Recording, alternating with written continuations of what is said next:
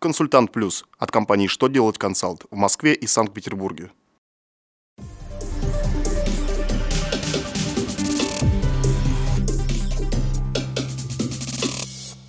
Добрый день! Для вас работает служба информации телеканала «Что делать ТВ». В студии Александр Трифонов, и в этом выпуске вы узнаете: можно ли обязанность по исчислению, удержанию и уплате НДФЛ перепоручить получателю дохода? Какие изменения ждут спецрежимников? В чем Минюст планирует ограничить участников АО и ООО? Итак, о самом главном по порядку. Физическое лицо не имеет права самостоятельно исчислять, удерживать и уплачивать НДФЛ вместо налогового агента, который платит ему доход. И не важно, что такие условия будут прописаны в договоре, когда в соответствии с НК РФ обязанность по уплате налога на доходы физических лиц возложена на налогового агента. Об этом предупреждает Минфин России в очередном письме. Правила налогообложения доходов физических лиц установлены главой 23 Налогового кодекса Российской Федерации. Они являются обязательными. Следовательно, бессмысленно прописывать в договоре обязанности налогоплательщика исчислять и уплачивать НДФЛ. Условия такого договора будут признаны ничтожными.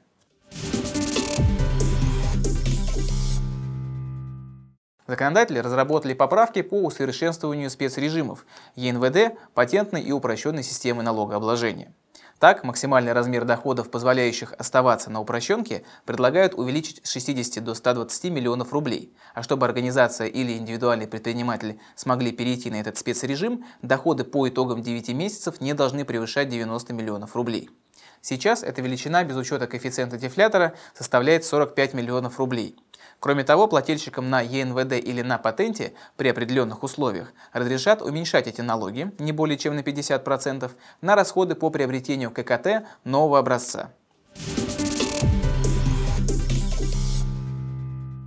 На федеральном портале проектов нормативных актов проводится общественное обсуждение проекта, в котором говорится об ограничении перечня информации, представляемой по требованию участников АО и ООО.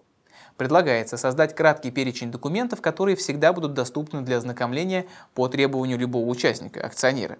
Среди них устав, документы бухгалтерской отчетности, свидетельство о регистрации, лицензии и другое.